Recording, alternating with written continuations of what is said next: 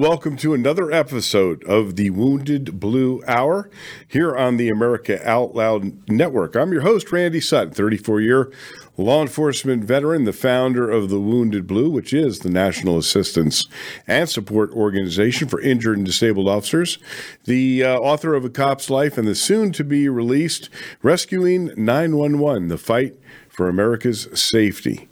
And uh, on this show, this is all about the mental, physical, and spiritual wellness and the um, the health of the American law enforcement community. Thanks for joining me here again today. And of course, on this show, uh, we are dedicated to the law enforcement community. We have a guest that's waiting in the wings. But before we get to him, we're going to do what I call our well, it's actually our reality check where we pay homage to the men and women of the profession who have given their lives in the line of duty since our last show. And unfortunately, I have several names to read this week. The first is Police Officer Matthew Hare of the Easley Police Department in South Carolina. Police Officer Matthew Hare was struck and killed by an Amtrak train near the 2000 block of East Main Street while attempting to pull a suicidal subject from the railroad tracks. The subject had called 911 at about 5 a.m. while suffering a mental crisis. Officer Hare and another officer located the subject on the tracks about 6:30 in the morning. Uh, the oncoming train was approaching. The officers were removing the subject from the tracks when Officer Hare was fatally struck. Neither the other officer nor the subject who called and was suicidal were struck. Officer Hare had only graduated from the police academy five months before. What a tragedy. Police Officer Matthew Hare, Easley Police Department, South Carolina, end of watch Wednesday, August 2nd, 2023. The second is Sergeant Pedro Torres Santos of the Trujillo Alto Municipal Police Department in Puerto Rico. Sergeant Pedro Torres Santos was shot and killed in a targeted drive by shooting as he stood in front of a store with other officers while working a secondary employment job. He and two other officers were standing in front of the store at the intersection of Highway 181 and Highway 851 in Trujillo Alto when a vehicle drove by and an occupant inside opened fire on them. All three officers were struck by the gunfire. Sergeant Torres Santos succumbed to his wounds, and the other two officers were seriously wounded. The subjects in the car fled and remain at large. Sergeant Torres Santos has served with the Trujillo Alto Municipal Police Department for 27 years and was one of its first officers when the agency was formed. He is survived by his wife. Sergeant Pedro Torres Santos, Trujillo Alto Municipal Police Department, Puerto Rico. End of watch Monday, July 21st, 2023. The next is Deputy Marshal Barry Giglio of the Ville Platte Marshal's Office in Louisiana. Deputy Marshal Barry Giglio was shot and killed at about 8:30 p.m. while assisting the Evangeline Parish Sheriff's Office serve a warrant on West Beauregard Street. A subject at the residence opened fire on the officers, killing Deputy Marshal Giglio, critically wounding a sheriff's deputy before being shot and killed.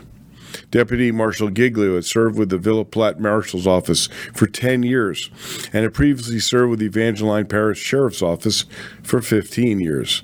He is survived by his son and two granddaughters. Deputy Marshal Barry Giglio, Ville Platte Marshal's Office, Louisiana.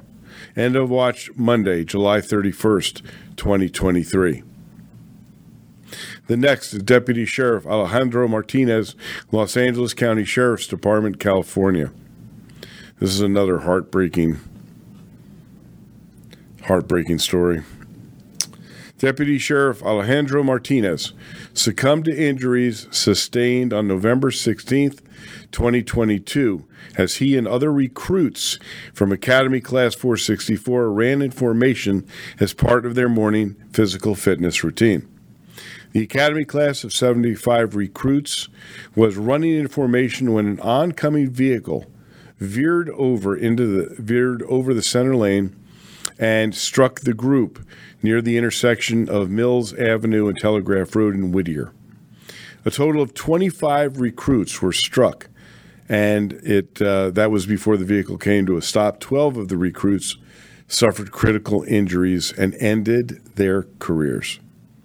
Deputy Martinez was sworn in as a sheriff's deputy two weeks after the incident. He remained hospitalized in critical condition until succumbing to his injuries eight months later. The driver who struck the group was initially charged with attempted murder of peace officers, but charges were dropped as the investigation continues. Deputy Martinez was a U.S. Army National Guard veteran, has served with the LA County Sheriffs for only eight weeks before he was killed. He is survived by his father and his sister. Deputy Sheriff Alejandro Martinez, Los Angeles County Sheriff's Office. End of watch Friday, July 28th, 2023. And another one. Hmm. Sergeant William Cherry, Macon County Sheriff's Office, Tennessee. Sergeant William Cherry was killed in a vehicle crash on Highway 10 near Long Creek Road at about 12:30 a.m. He was traveling southbound when an oncoming truck crossed the center line and struck his patrol car head on, causing him to fu- suffer fatal injuries. The other driver suffered severe injuries. Neither Sergeant Cherry nor the other driver were wearing their seatbelts.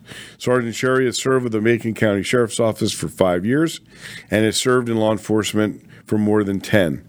He had previously served with the Red Boiling Springs Police. He is survived by his wife and children. Sergeant William Cherry, Macon County Sheriff's Office, Tennessee. End of watch Saturday, July 29th, 2023. And the last is Lieutenant Michael Wood of the Newberry Police Department in South Carolina. Lieutenant Mike Wood was killed in a vehicle crash at the intersection of Nance Street and Dixie Drive while responding to a call. His patrol car collided with a tractor trailer at the intersection. Lieutenant Wood served with the Newberry Police for 20 years. He is survived by his wife and children. Lieutenant Michael Wood, Newberry Police Department, South Carolina, end of watch, Wednesday, July 26, 2023. Each of these men gave their lives in the line of duty serving their communities. May they rest in peace. Policing is increasingly dangerous. Uh, each week, I read more names of officers who have given their lives in the line of duty. And that doesn't count the number of police officers who have been severely injured in the line of duty. We are now over 200 police officers this year alone getting shot. More than 200. That is an astounding number. And last year, more than 60,000 were physically assaulted in the line of duty. They were shot, they were stabbed, they were beaten, they were hit, they were punched, they were kicked. And just uh, today, I was watching the news and saw that uh, a number of New York police officers were attacked during a riot in downtown Manhattan.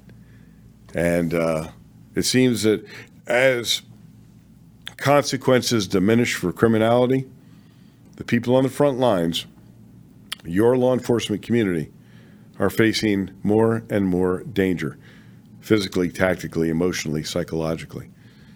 And uh, it's time that the community stood up for these men and women. That's what my new book is all about. And that book is Rescuing 911 The Fight for America's Safety. It's a call to action. It's time for the silent majority to be silent no more. It's time for us to band together to take the streets back, to make our communities safe again by putting people into positions of the elected officials who care about the communities. And it's a perfect segue into my uh, into my guest this week because uh, he's going to talk about um, what his future plans are. Um, my my friend Nick Wilson. Now, Nick, he was born and raised in California, and uh, since 2012, he's been a resident of District 53, demonstrating his deep connection to the community. He's not a politician, although he's planning on throwing his hat in the ring, from what I understand. He served as a police officer for 13 years before medically re- being re- medically retired due to injury sustained in the line of duty. His career included roles as a detective, SWAT team operator, field training officer, and Homeland Security Task Force member. He's a, um, an investigator who handled uh, numerous complicated criminal activities and worked undercover as well. Uh, he is also the founder of a of a um, very very important well law enforcement resource called the Resiliency Project. And um, I'm going to let him talk about that when he comes on. Nick, thanks for joining me here on uh, our show at the Wounded Blue Hour. Randy, thank you so much for having me, and thank you for all the work that you do. Um, it's incredible that uh, someone with your career uh, and your experience has dedicated so much to our law enforcement community. And I hope everyone reads your book. Uh, it's truly amazing. So thank you for having me.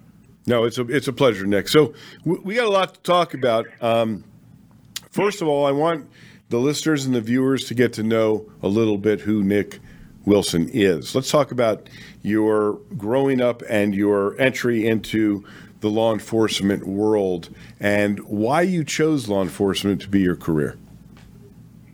You know, I was a uh, just a kid in high school who was having a bad day, and a police officer uh, in a small town that I was living in came up to me and asked me if I wanted to do a ride along, and so I did, and I loved the nobility of the profession, and I saw what the men and women of law enforcement do day in and day out. I became an explorer.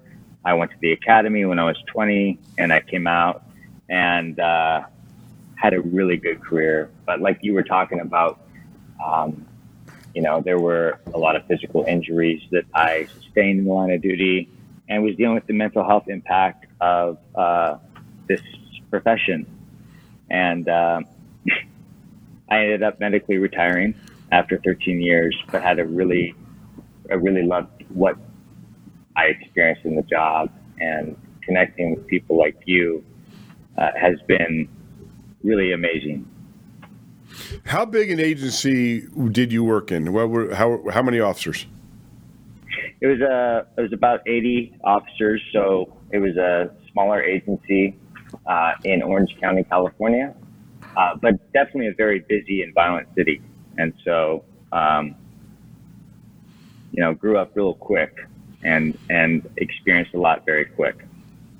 Let's talk about your career. I uh, I read that you know you done you did a number of assignments in your 13 years. You did it a whole bunch of stuff. So let's talk about what those assignments and the ones that were, what was your favorite assignment? I loved working dope. I loved working gangs. I loved working patrol Patrol is where everything is where you know you really learn everything. Uh, I and so for me that that's the backbone I think of law enforcement, right? Uh, but my passion really grew into working uh, organized crime, narcotic investigations, gang investigations, writing search warrants, and working with investigators that taught me how to put a case together, working with different allied agencies because we were a smaller agency that needed to work with other agencies in order to complete a case. So, working with local, state, law, uh, and federal law enforcement agencies and seeing the outcome of those cases and, and, and those cases coming to fruition so that crime victims were able to get the justice that they needed. You know, I, I'm glad you I'm, I'm glad you said that for crime victims to get the justice, because you know as well as I do that the term crime victim never even enters into the conversation any longer. With um, right. with the our, with the the elected officials um, that are in the major cities across America. You never hear the term about about the victims of crime. All you hear is that the victims are the criminals, are those who are literally preying on others. And I know that that has had an effect on you. Sure. No, Randy, look, we're dealing right now with a very upside down version of reality, especially here in California and across other very uh, populated cities where uh, crime victims are placed second, where criminals are coddled. Uh, and we're seeing a justice system that does not serve the people. It does not serve people who are actual crime victims. And so there's a huge push for decarceration. There's a huge push for, um, you know, you, you, you look at LA County and crime victims aren't, aren't even given advocates anymore. Right. And so we know that they're, and what does that do to the everyday police officer whose moral compass points towards justice and benevolence? Right. Where they want to see justice for those that they are risking their lives every single day to protect, it's absent. And it's because of politics. And it creates a sense of hopelessness for our cops who risk their lives every day for a community of absolute strangers. So you you literally you've been in the eye of the storm. I mean, uh, in my in my role as a commentator on the news about law enforcement topics, there are two there are three states that always come up in almost in competition for being more screwed up, right? California right. generally ranks as number one, Illinois and New York. Now there's some there's some pretty close second and thirds and fourths following right behind, but you're literally in the eye of the storm. When you were working as a cop, you know, nothing happens overnight. It it begins with with uh, you know some rather innocuous changes. But um, how did how did you react when you began to see uh, some of the uh, political left's moves? Like the certain propositions that were passed in the name of quote justice unquote, and were actually um, they were actually Trojan horses in disguise?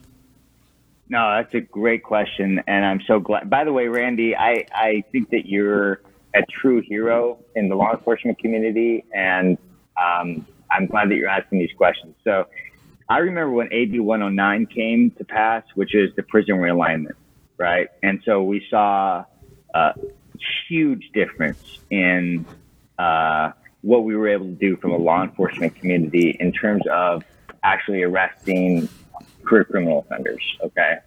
And then there was Prop 36, there was Prop 47, there was Prop 57. And you started to see over time the inability for law enforcement officers to do their jobs and this political push to coddle career criminal offenders. And you started over time seeing. So I medically retired in 2017, right? On my back, on my arm. Uh, we didn't have body cams, right? Uh, but there was a progression of pol- of politics that started immersing themselves into this profession. And when I started the Resiliency Project, I was astounded at what we started seeing, just like you are seeing on your end with the Wounded Blue and everything that you do for the law enforcement community, where law enforcement officers really started getting handcuffed, right? You, you know, uh, it doesn't matter whether it's Prop 36, 47, 57, AB 109, now SB 2 in California, which is the decertification of law enforcement. There is an attack on law enforcement officers, and there are so many contributing factors that prevent cops from now doing their jobs. Who would want to do their, who would want to be proactive in an environment where they're constantly under assault, where you know, you get into a use of force and all of a sudden you're uh, a headline on the news, where your entire everything that you built for yourself is under attack right? The agency now starts to conform to this political type of thing that we're seeing and it's becoming very difficult. I remember now you know about a year ago teaching at a very large agency uh, it, teaching mental health to cops and the inability to talk to cops the way you and I know how to talk to cops, to connect with cops when it comes to mental health, being censored. Uh, not being able to say committed suicide, not be able to say. Wait, wait, wait, wait, wait. Uh, hold, hold on a second. Hold on a second. Uh, you, you, you kind of got me. You kind of got me on this one. What do you mean you were not allowed to talk about police suicide at a at a, a mental health training class?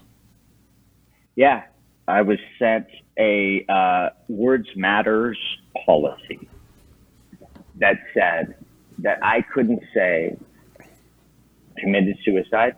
I couldn't say drug abuse. I couldn't say uh, there was a litany of things that I couldn't say. And when I go into a training class and I try to connect with cops, because you and I both know that law enforcement suicide is an epidemic in this country, right? Um, albeit now that the politicians have made, you know, the defund movement such a popular movement and have catered so much to career criminal offenders that they are attacking and killing. You, you cited that over 200 cops were shot in the line of duty. I mean, that's that's grotesque. Uh, there's only one thing that can be attributed to that, and it's not because of the cops and their lack of training. It's because of a social political movement that has been anti law enforcement. Um, and so the inability to just connect with cops and talk to cops, like you and I both know how to do, uh, I started getting censored. And I stopped being able to just talk and say normal things, normal words. And I saw then that there was a real problem. Uh, you, uh, you, you really, you really got me on this one, Nick. I had no idea. So, was it the police agency uh, that you were that you were instructing for that gave you this, or was this some bizarre state of California edict? I mean, who, how the how the hell could you possibly talk about mental health in law enforcement and not be allowed to say the, the most critical words about it? Who whose yeah. decision was that? Uh, so this came from a county department of behavioral health, right? And I'm not even sure that the sheriff's department is aware uh, of this, but this came from the Department of Behavioral Health. Uh, and this is now becoming an absolute trend in California. Uh, so it doesn't it doesn't matter uh, you know where you go to, to host a, a law enforcement training class on mental health. If you don't buy into the idea that the state is pushing. Where for me, my my whole uh, priority is to connect with cops.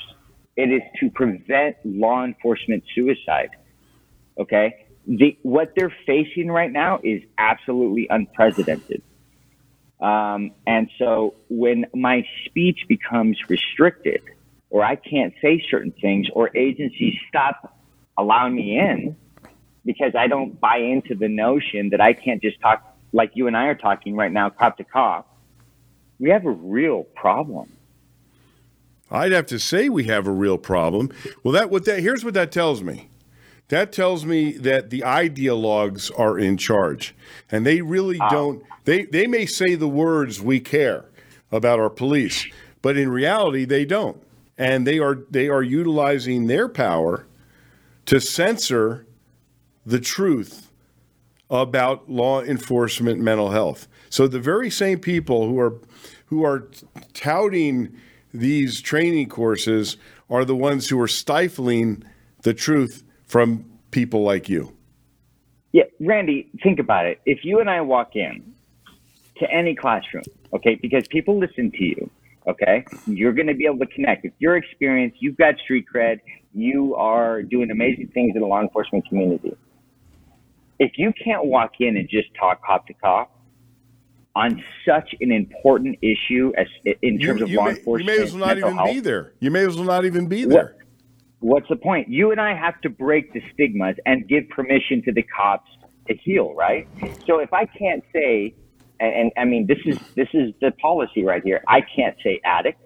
I can't say drug problem, drug habit, drug abuse. I can't say clean, dirty. I can't say committed suicide.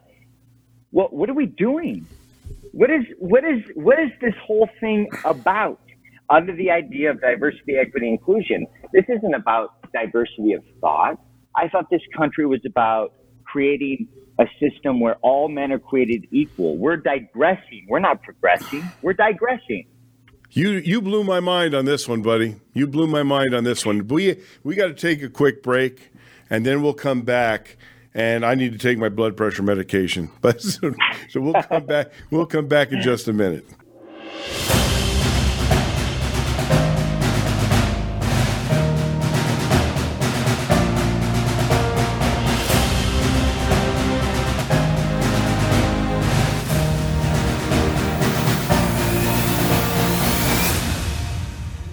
The pandemic may be over for some, but millions of Americans are needlessly suffering from the long term effects of toxic spike protein from COVID 19 and the vaccines. Fortunately, Dr. Peter McCullough and his team at the Wellness Company designed their spike support formula with the miracle enzyme nattokinase, scientifically studied to dissolve spike protein so you can feel your very best. Go to OutLoudCare.com today and use code OUTLOUD for 25% off your first order.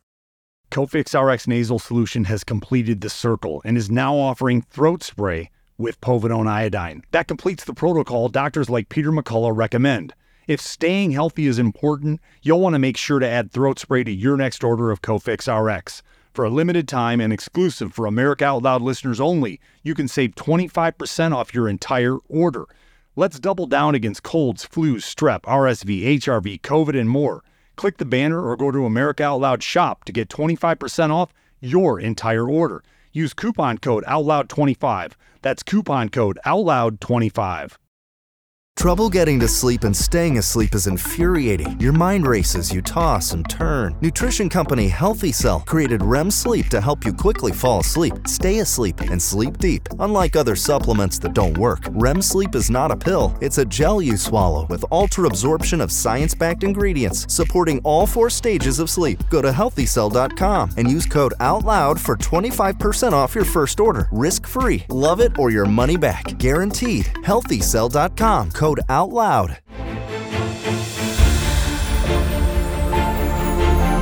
With the rise of independent media, we are now AmericaOutloud.news. Well, the genius of the United States is not found in its executives or legislatures, nor its ambassadors, authors, colleges, or churches, nor even in its newspapers or inventors. The genius of the United States is we the people.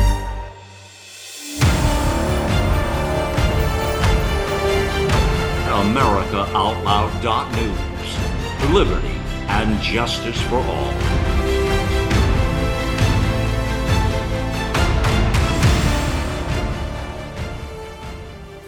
One Nation Coffee.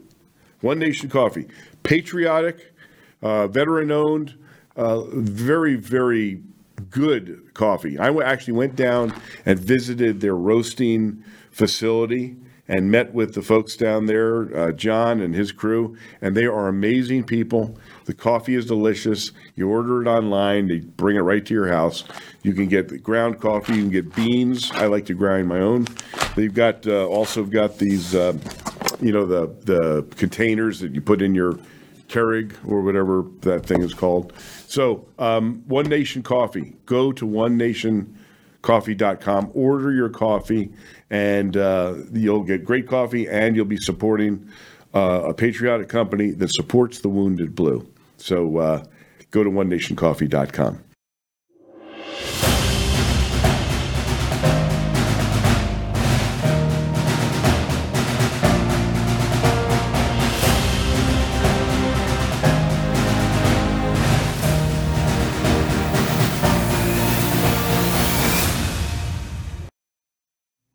Well, you know, on this show, everything is about the mental, physical, um, psychological, spiritual health of our law enforcement community. So I want to talk to you about about uh, uh, a company that is doing something that is very, very proactive when it comes down to the safety of our law enforcement officers.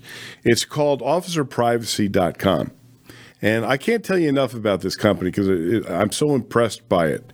And uh, Pete James, who is a uh, retired law enforcement officer, created this company, and and it's very very unique because here's what it does: it um, it recognizes that there are threats, unseen threats out there to law enforcement officers in the guise of what is on the internet about you and your family. I had no idea how much information was out there on the internet and how easy it was to find my house. Well, that concerns me, okay? And if you're a law enforcement officer or have been, it should concern you too. So what what what officerprivacy.com does, they employ nothing but uh, but current and former police officers. They have figured out a way to scrub the internet about information about you. And they they pointed out to me, I mean, there were like 36 methodologies of finding out where I lived and vehicles that I owned and things like that, and they took it all away. It's it's it's a lot of work, but they know how to do it, and it's not expensive. So you owe it to yourself, you owe it to your family to check out officerprivacy.com. These are stellar folks. They're true supporters of the law enforcement community and the Wounded Blue. And so I urge you, go check out officerprivacy.com. It's the real deal, and uh, and the folks over there top notch. Check out officerprivacy.com. Let us, before I bring in our guest again, I want to talk to you about the Wounded Blue. Now, the Wounded Blue is the national assistance and support organization for injured and disabled law enforcement officers, a nationwide charity that's helped more than 14,000 law enforcement officers in the last five years. The peer advocate support team of the Wounded Blue is second to none. Every one of those officers that is on the peer team has been shot or stabbed or beaten or run over or faced the greatest challenges of, of uh, post traumatic stress and come out on the other side. And they continue to serve in amazing ways. If you've been injured in the line of duty, either physically or emotionally and psychologically, it's a very, very lonely place to be. You don't have to walk this journey alone. There are people that have been there before you and can guide you and can help you about resources. We have amazing resources. So I urge you to go to thewoundedblue.org and uh, look at our Facebook page, look at our documentary film, which is on Amazon.com, call the, called The Wounded Blue, and reach out if you need help. Don't wait for uh, something critically bad to happen. Um, you don't have to. There are people that care about you. You know, I often talk about the wounded blue as the fa- the blue family that was always promised to you, but has always kind of been in the shadows. Well, the wounded blue is that blue family. Now, I want to tell you this: September 26th through the 29th. In Las Vegas, we are holding the third annual National Law Enforcement Survival Summit. I guarantee you, if you have one training opportunity, come to this one. It's at the beautiful Ahern Hotel in Las Vegas, a boutique hotel. I've got Colonel Dave Grossman headlining it. I've got Dave and Betsy Smith, two of the premier law enforcement trainers in the country. I've got a, a uh, surprise guest. I almost I almost said his name, but I'm not going to. Who is uh, one of the most recognizable faces in Hollywood? who is one of the most incredible speakers you'll ever hear.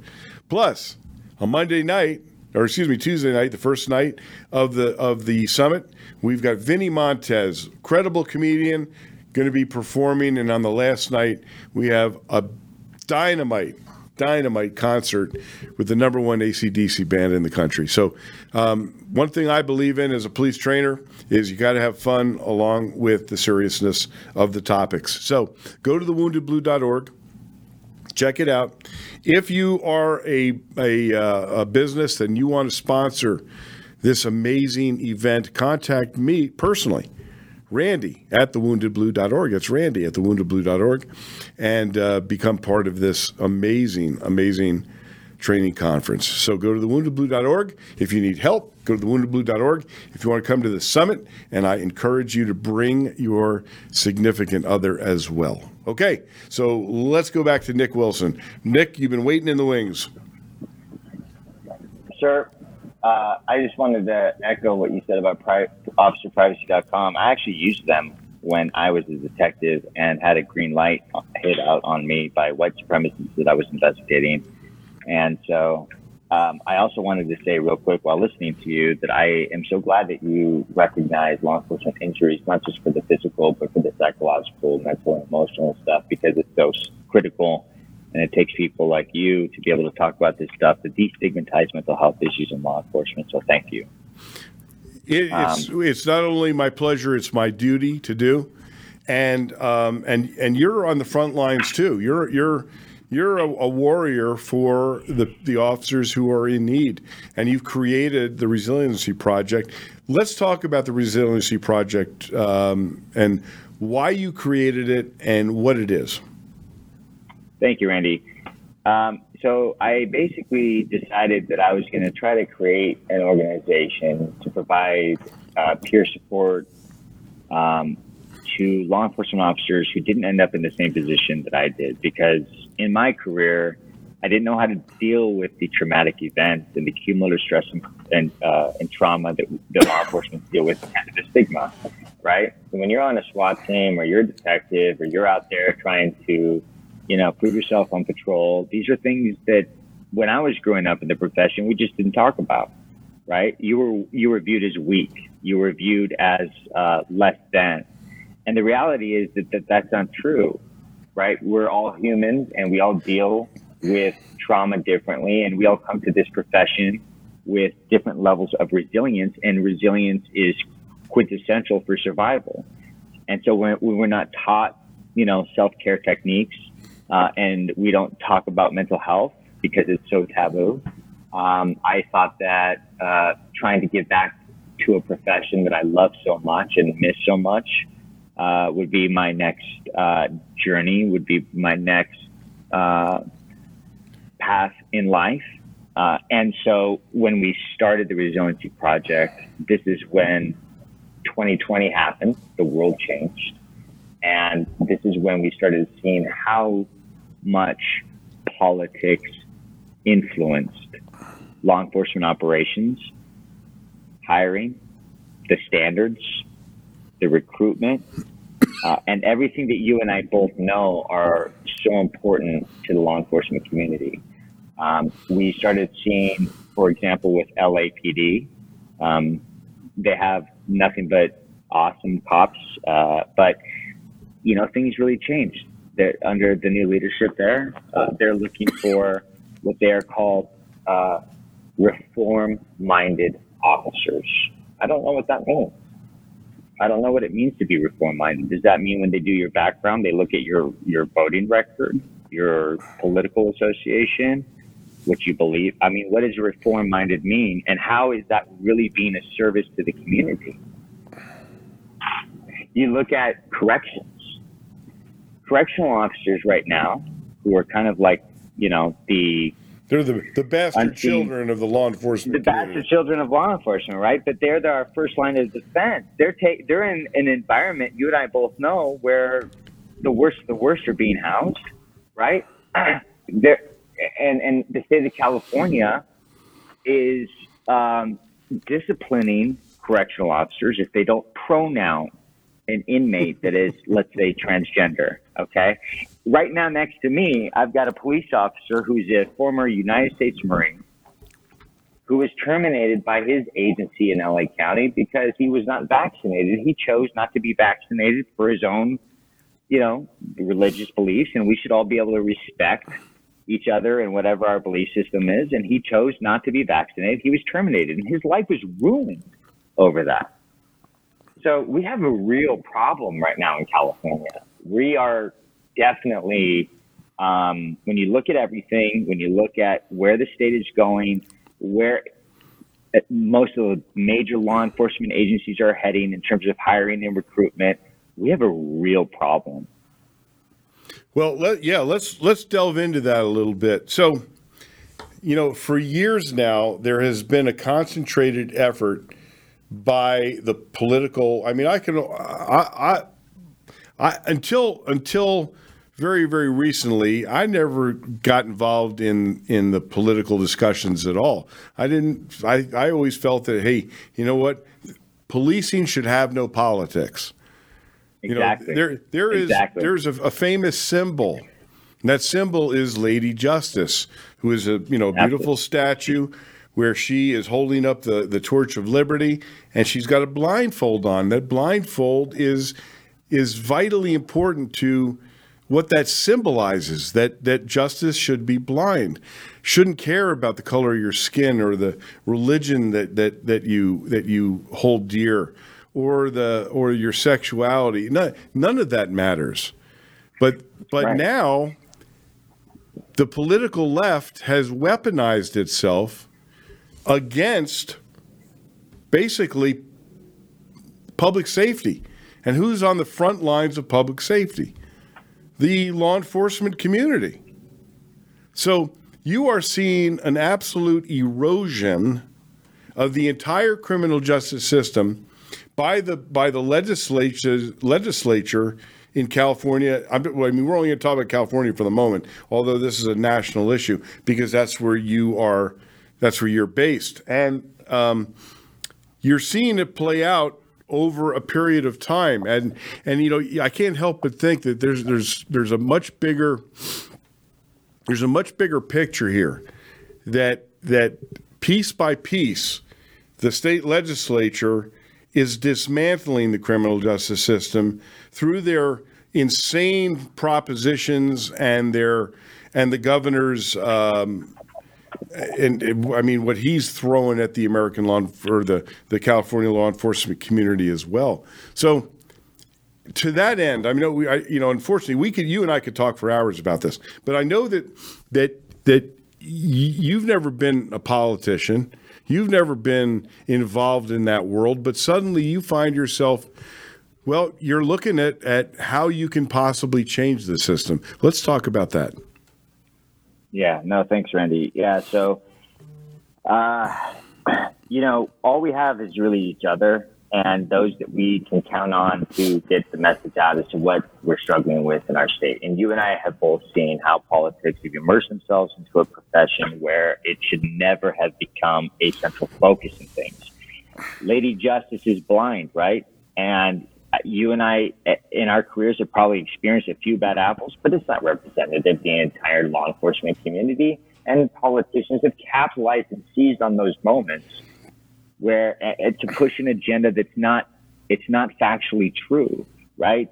Um, and so when you and I continually hear through peer support calls how much politics is impacting their mental health, you know, uh, you, you get to a certain point where you you start to think like, what's really going on in this state? right? What are they really trying to push from decarceration to a, trying to abolish law enforcement, to try to de- dismantle law enforcement agencies, to push different political agendas and use those agendas to create policy that should never be involved in law enforcement whatsoever. And, you know, at least here now in Southern California, where I live, I live in, um, you know, I live in Chino and, and, and we're seeing now that, uh, Sacramento is pushing an agenda, which is the same agenda that we're seeing in law enforcement, but now we're seeing it in our educational institution, right? Where and, and let, us to- wait a minute. Let me let me stop you right there for just a moment, because we have now seen the indoctrination of of children now taking place over years, and it's very very clear from from the point of view of a professional law enforcement officer that that indoctrination is a, a huge part of the issue when it comes down to how the perception of law enforcement is being received. absolutely and perfectly well stated. Uh, we're seeing so there are there are school di- districts that tout Black Lives Matters, right? Well, all lives should matter, right? Okay.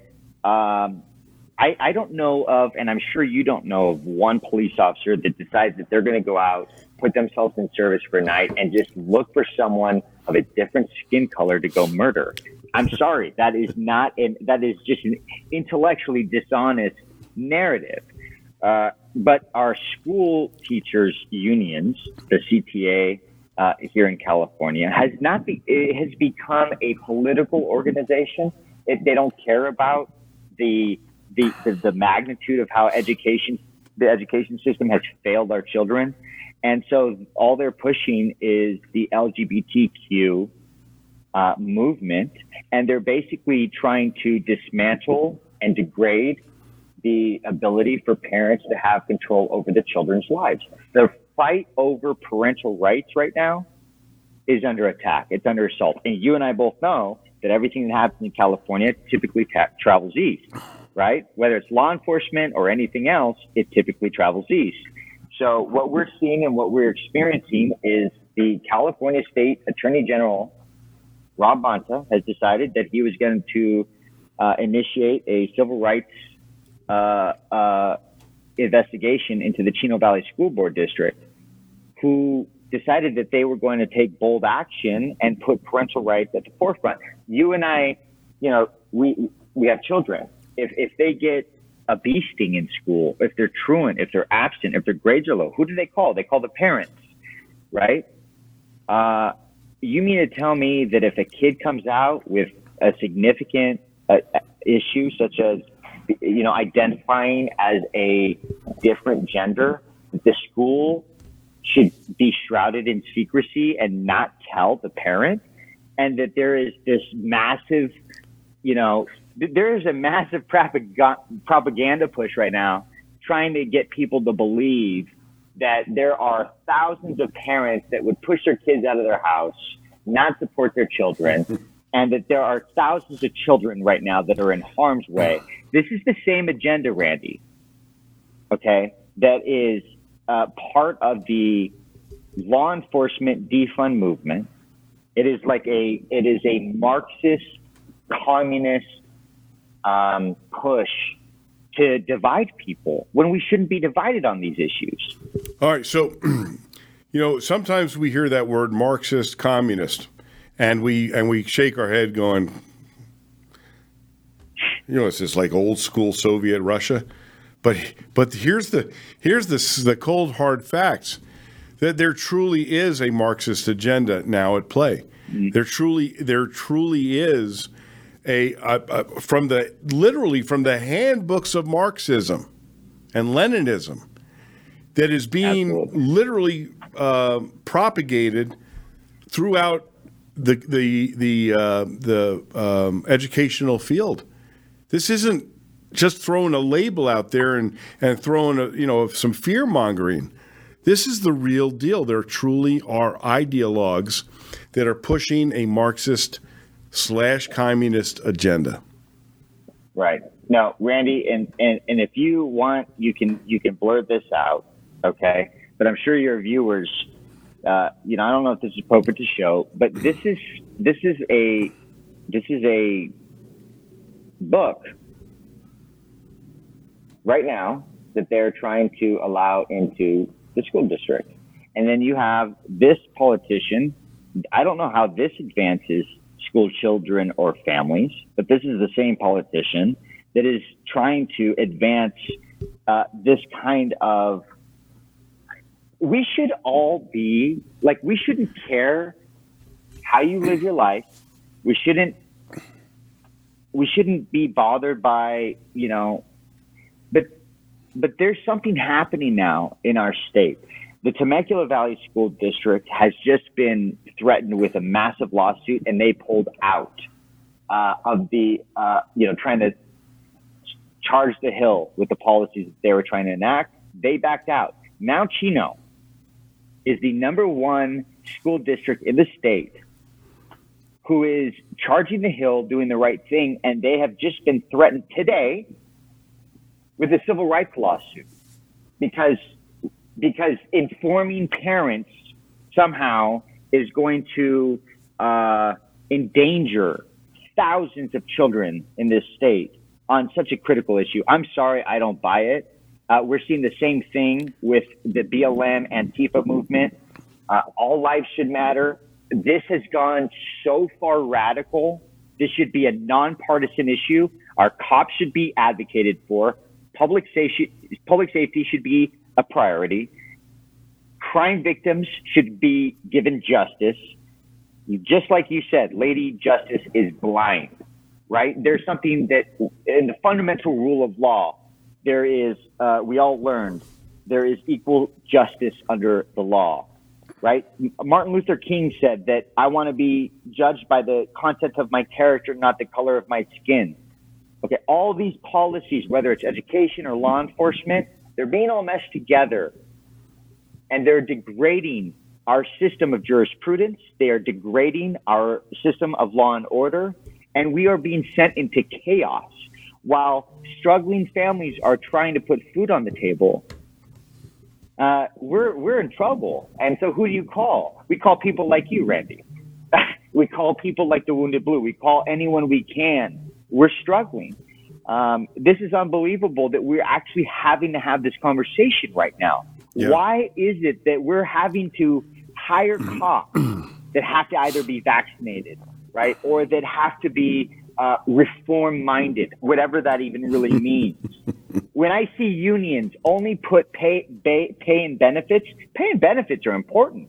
I mean, our cops should be paid millions, not the football players and F- NFL players and, and National uh, Basketball League players. They shouldn't be paid the millions. It should be our cops. It should be those that they're risking lives every single day. But the unions, many of them, say say um, they become social justice type of unions. And when I'm told, I'm just a founder of a small nonprofit organization, right? Who the hell am I? But when I see in my community that all these issues now are in the hands of families that are that, where there's nepotism, who have had years and years of voting records that have not advanced the community, but have divided the community. I say to myself, what else am I supposed to do other than to, you know, maybe even consider jumping into the fight and running for local office? How else do you change things? That, it can't be done through an Instagram account. You're 100% right. And, and I applaud you for even considering because it is a selfless thing to do. It is you're you're you're contemplating something that will be um, incredibly challenging physically, psychologically, emotionally, and also opening yourself up to the the incredible evilness that's on the left, who will do everything in their power to destroy you.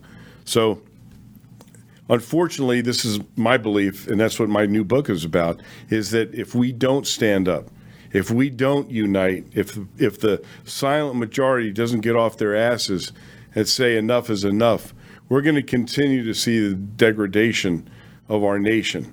And uh, California is a perfect example of that. So we've just got a couple minutes left. How can uh, people contact you? Reference if they want to bring you on as an instructor for resiliency, or they want to ask you questions about your possibility of candidacy. Randy, thank you so much. So uh, the nonprofit organization is uh, our our social media is the underscore resiliency project. Um, our website is www.theresiliencyproject.info. Uh, our business for training consulting is NJW uh. And I will be making a decision very shortly as to whether or not I decide to run and put my, my hat in the ring here. But I just, first and foremost, I just want to thank you for your intestinal fortitude. Um, I've had conversations in the last week with very prominent union leaders in the law enforcement community who have tried to tell me not to run, uh, and who have told me that if I ever was elected office, that I would have to vote on things that go against my moral code. And I think that that's what the problem is in this state and around the country. That's not who I am.